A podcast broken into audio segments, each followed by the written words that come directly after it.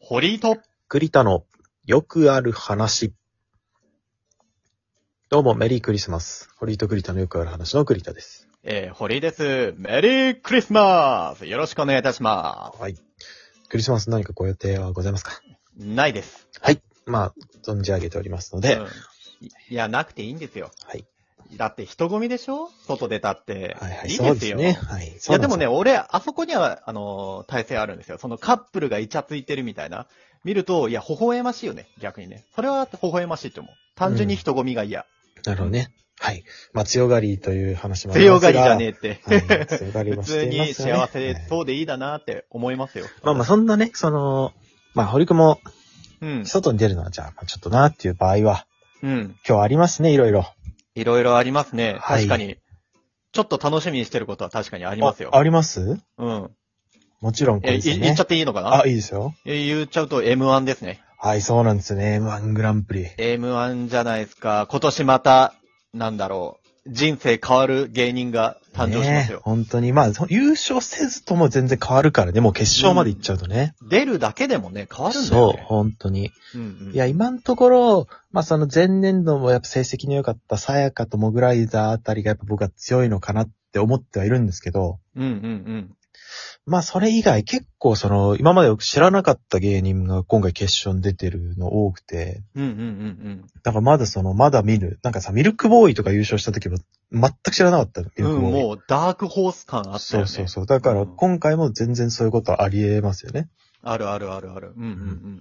ただじょ常連の、まあ、その前の年にいう決勝まで行った錦鯉みたいなのが次の年で、まあ、やっぱ優勝とかっていうそのパターンもありますし。確かに準決勝で、ね、あのー結果残した人がっていうのはあり得るよね。ん。うんうん。そうなんですよ。だからまあ、どっちかなと。うんうんうん。ところでね、まあ楽しみ。審査員もね、今回あの、白く師匠が優待されて。そうね。はい。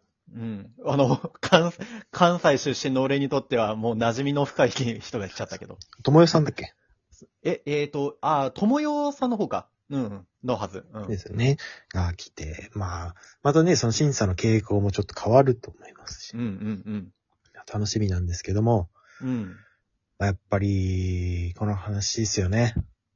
まあ、それ以外にもなんかはいいっぱいあるでしょうよ。クリスマスイブってことでね。はいなんか、というこ他とで、にあやるんっですかうん。ぱ M1 グランプリ盛り上がってるということで、うん。えー有馬記念2023本気の競馬予想をしていきたいと思います。あー、有馬記念ね。はいはいはいはいはい。いやーどうすん、どうしますか、有馬記念、今 回。いや、知らないよ。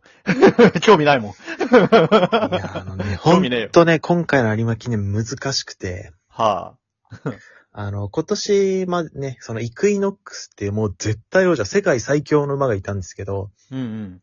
これがこの間のジャパンカップ。で、まあもちろん、勝って引退と。なんか引退したのは見た。はいなんかすごい、なんか引退するような馬じゃないのに引退したみたいな感じでニュースになった。まあまあそうなんですね。まあまだまだ全然勝てる。できるんでしょ走れる。はい。ですけど、うまん。あその、なんだろう、サラブレッドはね、その血を繋いでいくというのも大事。うん。なあのでまあ確かにね。この最。高の成績の全盛期でも電撃引退して、うん。で、もう脂肪倍入りして、うん。もう種付け量も1回2000万円と、うん。うん。最高額のレートからもスタートうん。なんですね。この馬本当に強かったんで、まあ出ていたら、まあ去年も有馬記念勝ってて、うん。うん。まあ出ていたら、まあほぼ間違いなく1位になっていたであろう馬。うん。こちらがまあ引退したので、えー不在と。うん。で、かつ、その、リバティアイランドっていうね、うん。これ3歳の牝馬なんですけども、うん。これも牝馬三冠を達成しました、今年。うん。うん。牝馬三冠達成するのすごいことなの、本当に。うん。この牝馬三冠達成して、で、まあ、前回のジャパンカップでもイクイノックスのに次いで2着とうん。いう馬なんですね。まあ、だから、2番目に強い馬と言っても、まあ、過言ではないですうよ。ん。まあ、この馬も今回有馬記念はちょっと回避とうん。ういん。うことで出走しておらず、うん。 2大王者不在の中、うん。ですね。ただそれでも出てきて、もう G1 勝ってる馬が8頭も出てまして、うん。かなり予想が難しいレースとなっております。うん。うん。でですね、その、まあ、だ一番人気になるであろうと目されていたですね、スルーセブンシーズ、スターズ・オン・アースあたり、うん。この2つのね、強い馬が、その外枠、15番、16番、8枠に入ってしまったんですね。うん。うん。この8枠というのがですね、過去10年1頭も勝ててない、うん。その、外側なんですよ。うん。で、陸上で考えてもらうとわかると思うんだけど、うん。外側っていっぱい回るじゃん。うん。たくさん距離走るよね。そうそう。だから運動会とかだったら、その外からスタートする人はちょっと前からスタートするね。うん、うん。あるじゃないその、ハンハンデというか距離を合わせるための。うん。けどそれがないんで、みんな横一線でスタートするんで、うん、うん。まあ外を走らされたら、まあ必然その走る距離が長くなっちゃうんですね。うん、うん。これはどう考えても、内枠の方がまあ有利とされているんですよ、競馬は。うん。と、しかも特にこの中山2500メートル有馬記念はですね、うん。スタート直後にもうコーナーがあるんですね。うん。直線でスタートすると、その内側入っていいのよ、外側の馬も。その、運動会のリレーとかって自分の決められたコースを走るじゃない。うん、うん。外側の人だったら外側。うん。なんだけど、まあ、競馬はスタートしたらもう、外側の馬も全然内の方に入っていっていい。うん。から、スタートしてすぐ内に入れればコーナーでのロスはそんなにないですね。うん。なんですけど、中山2500有馬記念ではもうスタートしてすぐコーナーなんで、そのロスはもうね、不可避なんですよ。うん。どうしてもそこで、多少の距離の、まあ、ハンデが出てしまうと。うん。いうのもあって、その二大京都、まあ一番人気、二番人気になるかなと思ってた馬が、えだいぶ人気を落としておりまして、うん。で、他の馬もまず相対的に上がってきてはいるんですが、うん。まあ一番人気から7番人気までがまあオッズ10倍台を切っているという状況、非常に混迷を極めております。うん。うん。どうですか、これ。すごいね。うん。いつもはちゃんとね、話聞いて聞いてくれるのに、もう運しか言わないんですね。そう。いや、ここ、なんだ、3、4年は真面目に聞いてあげてたけど、なんかもう、わからんからもういいかなと思って。 いや、わからんからね。いや、すごい馬いっぱいいるし、うん、なんか、成績もあるっていうのは、あるのはわかるし。で、なんか、その、走るコースがね、みたいなところもうんわかるけれども、やってないからね、わからんのよね。そうなんですよ、これ。うん、なるほどねっていうところなんだよね。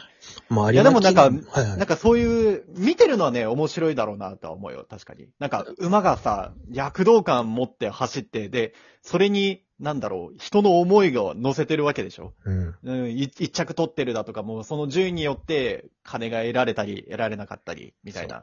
そういうところで興奮するっていうのもプラス、なんか馬が走ってるだけで、なんかすごいっていうのはね、わかる。それはすごいわかる。うん。なんか競馬の、ね、特にですか。そうそうそうそう。競馬の実況ってどんな風にやるんだろうって感じで、競馬の実況をね、見たことはあるんだけれども、あいや、まあ、とても真似できないなとは思あ。ったけれどいも、や、本当に難しい。もう、目まぐるしく感じた。馬の名前ちょっと難しいじゃん。馬の名前を噛まずに言うっていうところと、もうね本当に事前情報を調べきってるんだなっていうのが分かったから、なかなか大変だな、大変な仕事だな、これは無理だなとは思いつつ、まあそもそもでも馬が走っている姿だけでも見るのは映像だけだけだと、だけだったけそうなんですどよも、すごいなとは思ったよね。有馬記念はね、その、普段競馬やらない人でも有馬記念は知ってるよって人もやっぱ、いるじゃないですか。有馬記念だけは買ってるって人も、まあなんか、実はいたりする。宝くじ感覚でね、その年末だから。うんうんうん。それで、まあでもほら、で、特に馬娘とかも流行りましたので、流行ったね。はいまあ、競馬人口ここ、まあ何年か、やっぱ増えてますね。はい。うんで、まあコロナで入れなかった時は無観客だったね。うんうんうん。ここ去年ぐらいから入れるようにまたなって、うん。馬娘でハマった人はもう、やっと競馬場に行けるみたいああ、まあ、そっか。うんうんうんうんな状況になってて。で、有馬記念ももう、まあ、これ毎年のことなんですけど、本当に8万人とか入んのかな、中山競馬場。うんうんうんうん。もう本当にパンパン、東京ドーム満員の倍以上人入るのよ。そんなに入るのそうはあ、すげえや。 だからもうね、電波も繋がらないです。人多すぎてね。うんうんうんうん。全く電波も繋がらないし、もう、も、もはや動けないみたいな。